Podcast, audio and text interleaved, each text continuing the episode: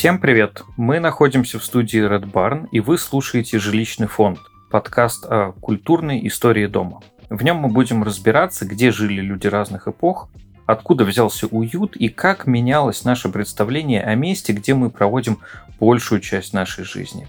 Меня зовут Александр Дединкин, я искусствовед, а со мной в студии прекрасный архитектор и урбанист Елена Пудова. Всем привет!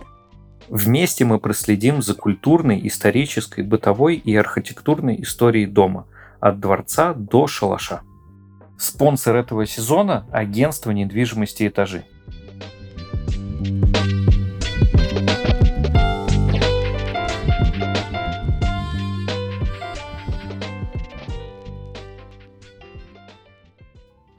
И сегодня мы с тобой, Лена, говорим о знатном жилье.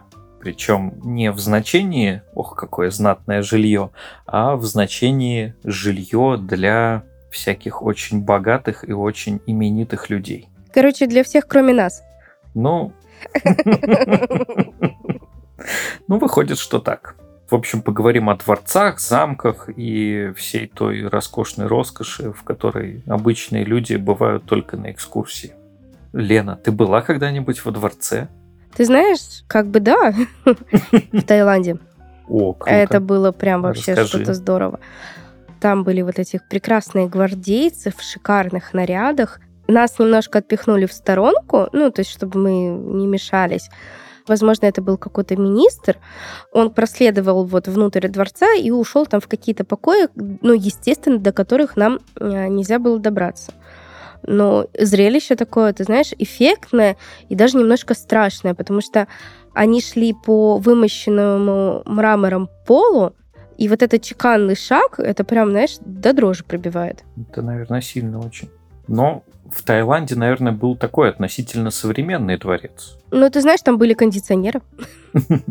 Тогда точно современный. А вот э, интересно вспомнить, ну, мы, когда говорим слово дворец, мы же обычно представляем, ну, что-то такое вот усредненно похожее на Зимний дворец, на Сенатский дворец в Кремле, вот что-то такое роскошное, помпезное, и если так вот задуматься, то, наверное, не очень уютное. Согласись, там в каком-нибудь огромном э, Георгиевском зале Зимнего дворца, ну, просто так посидеть, попить чайку в конце дня, наверное, будет немного дискомфортно.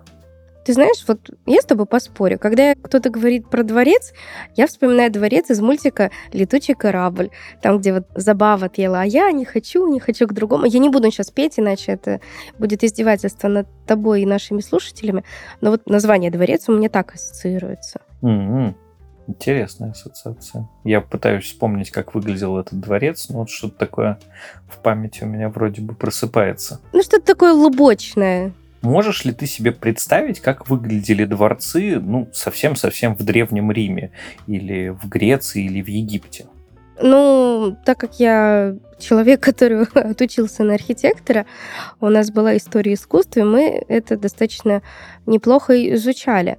То есть это были достаточно большие здания, обычно расположенные в центре, и там не просто жили монархи, но там еще какие-то залы были для приемов и так далее и тому подобное. То есть они такие прям mixed use, как сейчас говорят. Многофункциональные. Да, да. Но при этом какой-то же особой роскоши в них мы ну, не всегда видим. Есть э, отличный пример. Э, был такой фараон Эхнатон в Египте, который совершил прям революцию в управлении Египтом. Он даже построил отдельный город, чтобы не ассоциироваться с предыдущими столицами. И, ну, во-первых, это интересный пример древней урбанистики, то есть постройка города а, буквально в чистом поле, в случае Египта в чистой пустыне. И это еще и интересный пример того, как одновременно возводят очень много зданий, и в Ахитотоне, так этот город назывался, там было даже несколько дворцов, которые предназначались для Эхнатона и членов его семьи, но они, по сути, не сильно чем отличались от домов обычного горожанина Ахитотона, даже самого бедного. То есть они были просто больше и, как правило, были снабжены, ну, некоторыми, вот как ты говоришь, верно, дополнительными помещениями.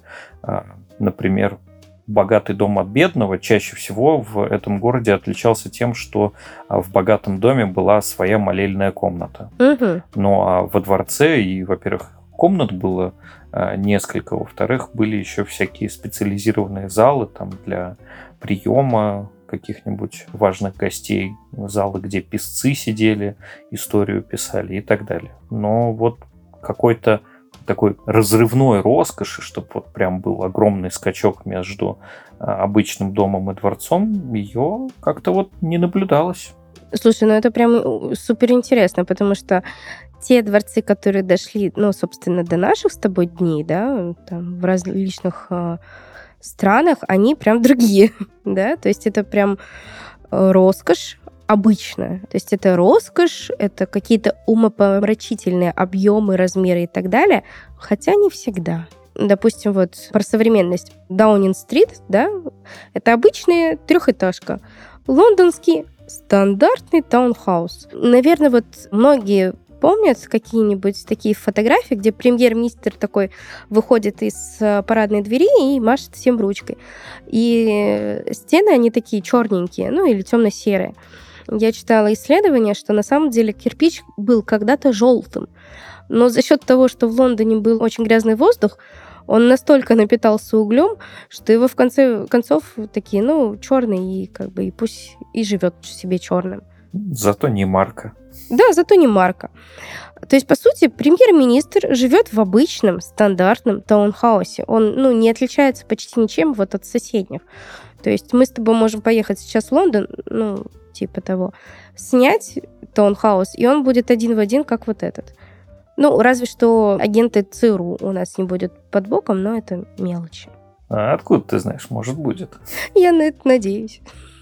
Ну да, кстати, а, еще, когда мы говорим про всякое вот такое жилье властителей какого-то участка мира, мы э, вспоминаем про различного рода замки такие романтичные, средневековые, с высокими башнями, которые все окружены стеной. И редко мы, когда задумываемся о том, каково жить в этом замке. Но вот ты вспоминаешь сейчас какой-нибудь, и в голову приходит замок? Ты знаешь, вот какой-то собирательный образ. Единственное, что вот я четко понимаю, что там дико холодно, нет ни канализации, ни водопровода, и какие-то дико бешеные темные помещения. Потому что, ну, соответственно, естественного света там тоже, ну, не так много. Ну да, а еще в замке довольно, как это не парадоксально, мало места. Мне так кажется, что мы у себя в голове не сильно разделяем такие категории, как замок и крепость. А, у них есть одно фундаментальное различие, что крепость это несколько построек, которые обнесены общей стеной. А замок это одна большая постройка. То есть вот он такой единый, и, как правило, вся жизнь замка, она происходит в главной башне. Она еще иногда донжон называется. Вот если мы вспомним, например, замок, который есть на территории России, это Выборгский замок. Там вот есть такая огромная башня Святого Олафа, угу. которая высится над всем городом. Это вот есть тот донжон, в котором, собственно, все и жили. И довольно забавно, что эта башня, она в чем-то может из себя представлять такую э, схематическую иерархию жизни в замке, потому что в ней были одновременно и жилые помещения, причем жилые помещения и владельца замка Сюзерена и его всех э, приближенных, то есть они были просто на разном уровне. Там же были всякие помещения, которые использовались для приема каких-нибудь делегаций, для общих собраний, там, военного совета, для перов. И, как правило, в этой же башне, но чтобы было удобнее, там же был в самом-самом низу колодец, из которого воду брали. И так как это самая такая доминирующая точка, там же было и какое-то количество оружия хранилось для того, чтобы отстреливаться в случае чего. То есть так вот если перечислить весь этот функционал, на прям роскошное жилье очень слабо тянет. Ну вот, если честно, согласна абсолютно. Но по сути у нас, опять-таки, повторю твои слова, замок — это одно такое крупное достаточно сооружение. А вот крепость это как раз-таки, вот, допустим, наш московский Кремль, это вот пример крепости, вот прям классическая, никуда вот ходить не нужно. Это из того разряда, что, ну, во-первых, у него очень долгая история, благодаря и вопреки которой на его территории постоянно что-то происходит. Ну и происходило. Что-то сносится, что-то горит, что-то строится перестраивается из деревянное в каменное, сносится в каменное, достраиваются новые храмы, переносятся новые храмы, достраиваются новые палаты и так далее. То есть это абсолютно живой организм. То есть если мы посмотрим на замок, ну вот его построили, ну там максимум могут там гобелены поменять то крепость это такая прям живенькая субстанция. Она подстраивается под современные реалии и такая достаточно пытается оптимизироваться под современность. Ну, замки тоже пытались оптимизироваться, но интересным образом. Постепенно в позднее Средневековье, ближе к эпохе Возрождения, замки начали постепенно трансформироваться в городские замки. Их еще иногда мы называем палаццо. Вот были в Италии распространены такие сооружения, которые снаружи были скорее такого оборонительного вида, ну, естественно, не с крепостными стенами или там не с замковыми стенами, но с достаточно лаконичными внешними стенами и с более такими уютными, роскошными внутренними дворами.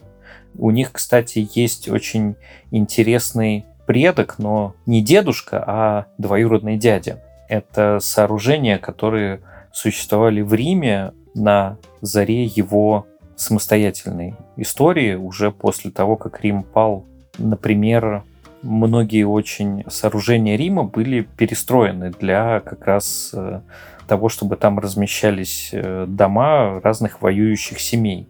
И доходило до того, что э, вот римский форум, который сегодня мы видим в таком полузапущенном э, виде, такое ощущение, что его кто-то прям долго-долго разрушал, и складывается ощущение, что, скорее всего, его варвары разрушали.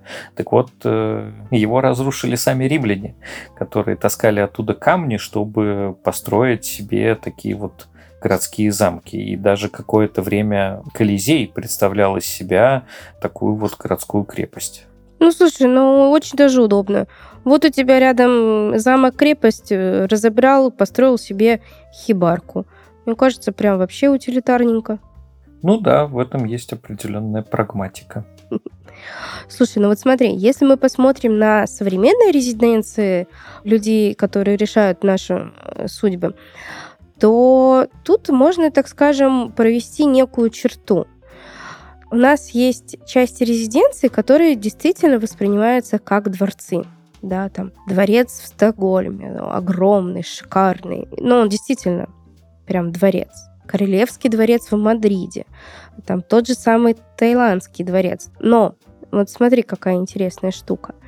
Вот эти все красивые вещи, они постепенно, такое слово пусть его и нет в словаре, а. То есть они постепенно э, затягивают э, туристов к себе.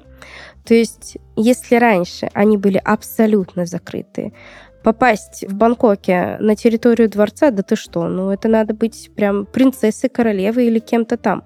А сейчас на территории дворца короля есть массажный салон. Кстати, очень хороший, там работают монахи за достаточно хороший ценник, но могут тебе сделать вот этот знаменитый тайский массаж.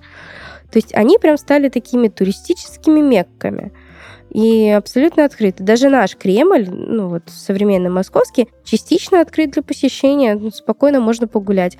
Чтобы погулять в Кремле без разрешения лет так это сто назад, но это надо было прям постараться, постараться. И это точно.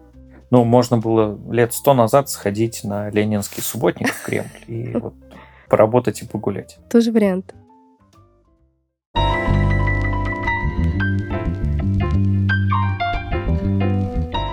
Добро пожаловать в рубрику «Жилищные истории». Здесь мы разберем, как развивалась культура недвижимости на протяжении всей истории и на какие жертвы порой приходилось идти людям, чтобы жить в доме своей мечты.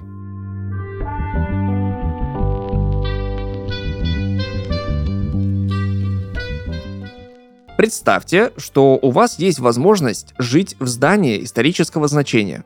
В Великобритании, например, люди могут приобрести старинную недвижимость в центре города, которая стоит дешевле новостроек. Но тому есть причина. Перестраивать здания, представляющие архитектурную ценность, нельзя. Британцы не могут даже поменять старые окна на пластиковые, заменять дверные ручки и щеколды на окнах без одобрения органов архитектурного надзора. Выходит, что жить в подобном доме не так комфортно, как могло показаться на первый взгляд. Да, мало кто живет в исторических памятниках, но свои требования к будущему дому есть у всех. Ежедневно риэлторы компании «Этажи», нашего партнера, получают самые разные запросы на подбор жилья, от стандартных до экзотических. Например, много клиентов обращают внимание на вид из окна. Кто-то хочет, чтобы окна выходили на реку, горы, лес, а кому-то важно смотреть на вечно движущееся шоссе. Еще один популярный запрос – квартира и дом, в номере которых не будет числа 13. Любители велосипедного спорта просят найти квартиру в доме с грузовым лифтом. И желательно с отдельной кладовой комнатой. Сейчас такие делают в новостройках. Они называются келлеры. С каждым запросом индивидуально работает риэлторы компании «Этажи». Они подходят к исполнению своих обязанностей как психологи, помогает людям лучше понять себя и свои желания. Именно таких активных и неравнодушных людей этажи приглашают к сотрудничеству. В компании считают, что вы уже риэлтор, если чувствуете настроение, готовы помочь и понимаете с полуслова. Подробнее о сотрудничестве с этажами читайте по ссылке в описании. Если быть риэлтором, то только в этажах.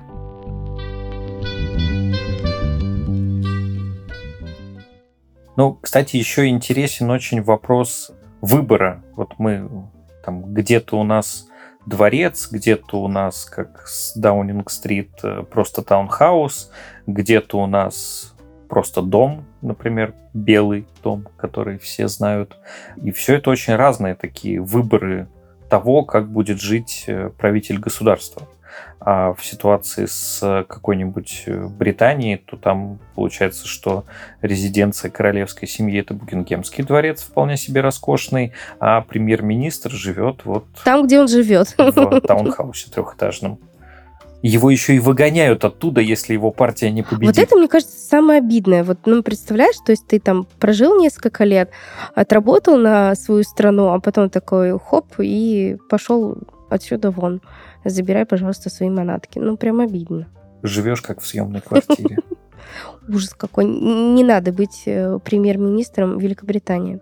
Ну, кстати, с Белым домом такая же же фигня. Там же тоже президент должен выехать. Причем, если мне не изменяет память, то за какое-то совершенно э, нечеловеческое короткое время президент должен покинуть там, чуть ли не за полдня.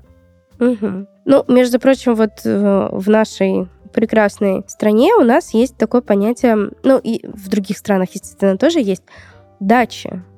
Да, дачи для наших президентов, ну и не только, и в советское время. Допустим, знаменитая дача Сталина, вот если посмотреть ее фотографии, которая вот находится в Сочи, она прям, ты знаешь, вот, ну, непритязательная. Она прям обычная. То есть там нету чего-то прям эдакого, прям какого-то крышесносного дизайна. То есть, да, она достаточно большая, но она деревянная отделка, достаточно скромная мебель. То есть там нету чего-то такого, что вот не мог позволить себе обычный советский человек. Ну, наверное, обычный советский человек не мог себе позволить все это вместе. А отдельные элементы он мог себе позволить. Меня, кстати, очень поразила в этой даче ее расцветка. Зелененькая? Да, да, там на экскурсии даже отдельно про это рассказывают, что это сделано для дополнительной маскировки, чтобы дом не выделялся в окружающем пейзаже. М-м, прелесть какая. Слушай, ну зато у нас вот, допустим, есть резиденция нашего президента Горки 9. Она не так далеко от Москвы, там километров 14-15, ну, то есть доехать, как расплюнуть. Зато сколько мифов она породила, что туда ведет отдельная ветка метро, какая-то подземная, которую все всегда ищут, и которую почему-то никто не находит. И она входит в официальные резиденции э, наших правителей и передается также из рук в руки. То есть она была сначала у Ельцина, потом перешла к Путину, потом осталась. И, собственно, вот сейчас в ней живет Медведев. То есть он оставил за собой. Не отдал. Я не помню, это про горки легенда или про сталинскую дачу, про то, что а, когда строили здание МГУ, его хотели изначально построить на самом краю Воробьевых гор, перенесли чуть глубже в туда, где оно сейчас стоит, как раз из-за того, что там вот внизу проходило то самое метро. То самое тайное метро, которое никак никто не может... Да, то самое да, тайное да, метро, о котором никто не знает. Слушай, а где у нас наши императоры? Где вот они обычно жили?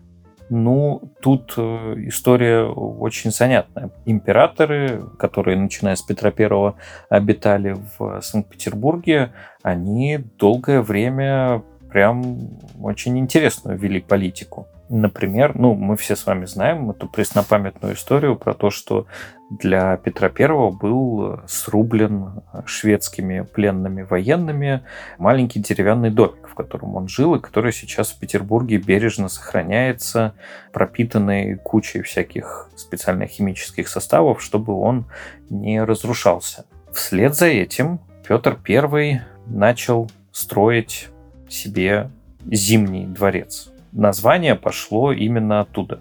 При этом э, мы сейчас говорим, что это был первый Зимний дворец, но формально это был свадебный подарок Петру Первому, он так и назывался «Свадебные палаты», и подарил его э, Петру Первому Меньшиков на его свадьбу с э, Екатериной Алексеевной, будущей императрицей Екатериной I. К вопросу о взятках и разном другом. Вот губернатор столицы подарил императору дворец.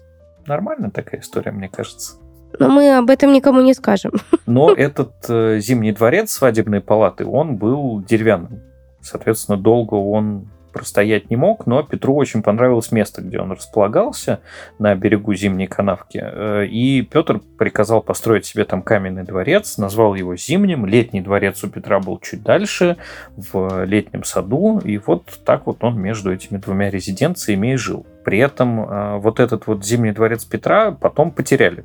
Представляешь, потеряли Зимний дворец. В смысле потеряли? Вот, вот так вот, вот. Как можно потерять дворец? Что за люди такие? А, сейчас, я подержу интригу какое-то время. Значит, потом, после вот этого Зимнего дворца, построили третий Зимний дворец, потому что Анна Иоанновна, следующая, значит, э, хозяйка э, резиденции, ну, там между ней еще были Екатерина I, Петр II, вот Анна Иоанновна приказала себе выстроить Зимний дворец, потому что она посчитала, что Зимний дворец Петра I, он слишком маленький. И вот, значит, в 1731 году она поручила его перестроить. Он находился примерно там, где э, сегодня Зимний дворец, просто он был меньше по размеру. Потом, вслед за этим, загибайте пальцы, называется, когда к власти пришла Елизавета Петровна, она решила расширить Зимний дворец Анны Иоанновны, потому что он ей показался слишком маленьким.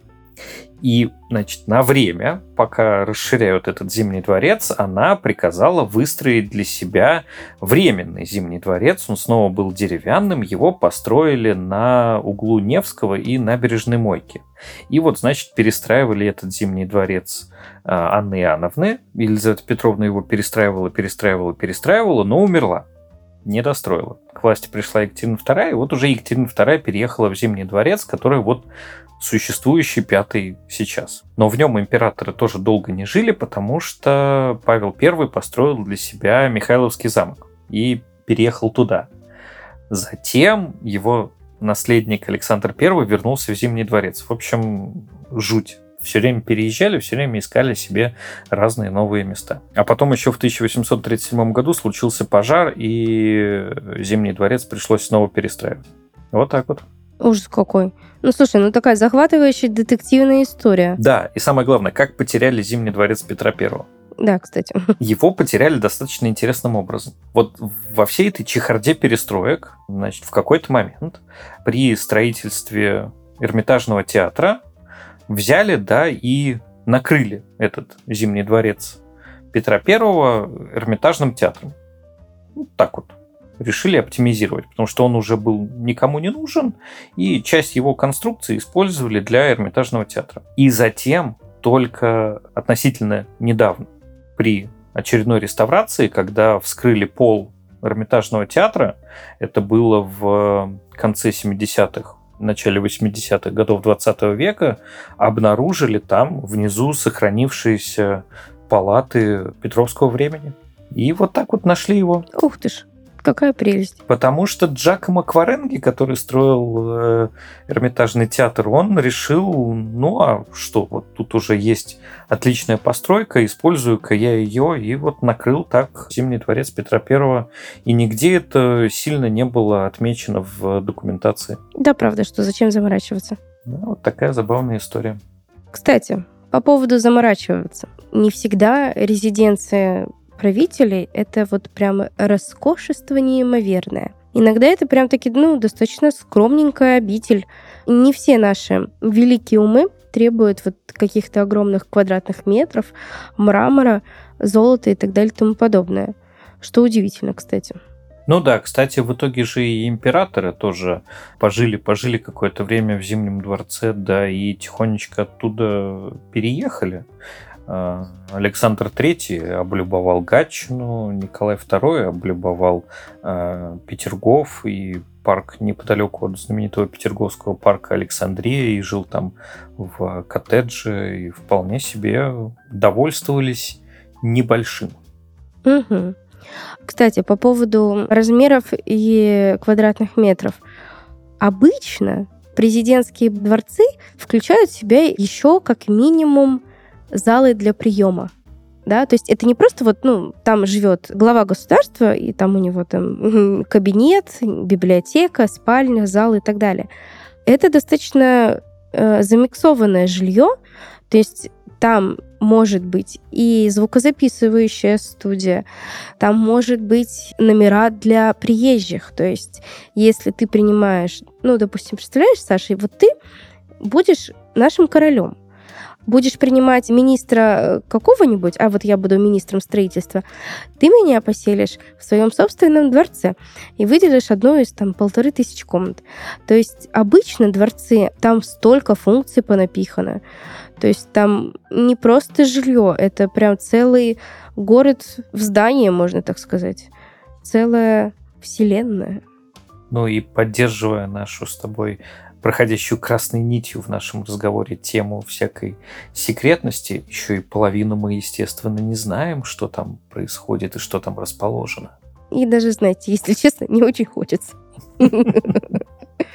Я вот э, подведу для себя такой итог, что жилье правителя, оно достаточно сильно менялось в зависимости от региона, от времени, от э, функций, которые нужны были ему. И сегодня мы не можем как-то вот стандартизировать это. Сегодня у нас есть масса разных примеров. Президент Соединенных Штатов, премьер-министр Великобритании и король Испании все живут по-разному. Их жилье отличается от жилья президента Российской Федерации, а президент Туркменистана, как я видел недавно, тоже живет совсем-совсем по-другому. И, возможно, нас в будущем ждет какой-то еще интересный поворот в этой истории, еще какое-то интересное развитие того, как будут жить правители на Земле в следующие десятилетия и столетия. А я бы хотела сказать о том, все мы люди, все мы человеки, и даже правители стремятся как-то создать вокруг себя уют. То есть уйти от каких-то огромных дворцов в какие-то небольшие дачи, возможно, даже поселиться в квартире. Но опять-таки все вот эти резиденции это обычно такая парадно-выходная форма, которую стоит демонстрировать как туристам, так и приезжим, министрам и высшим эшелоном власти других стран. Но это такая открыточка, в которой не всегда очень уж удобно и комфортно жить.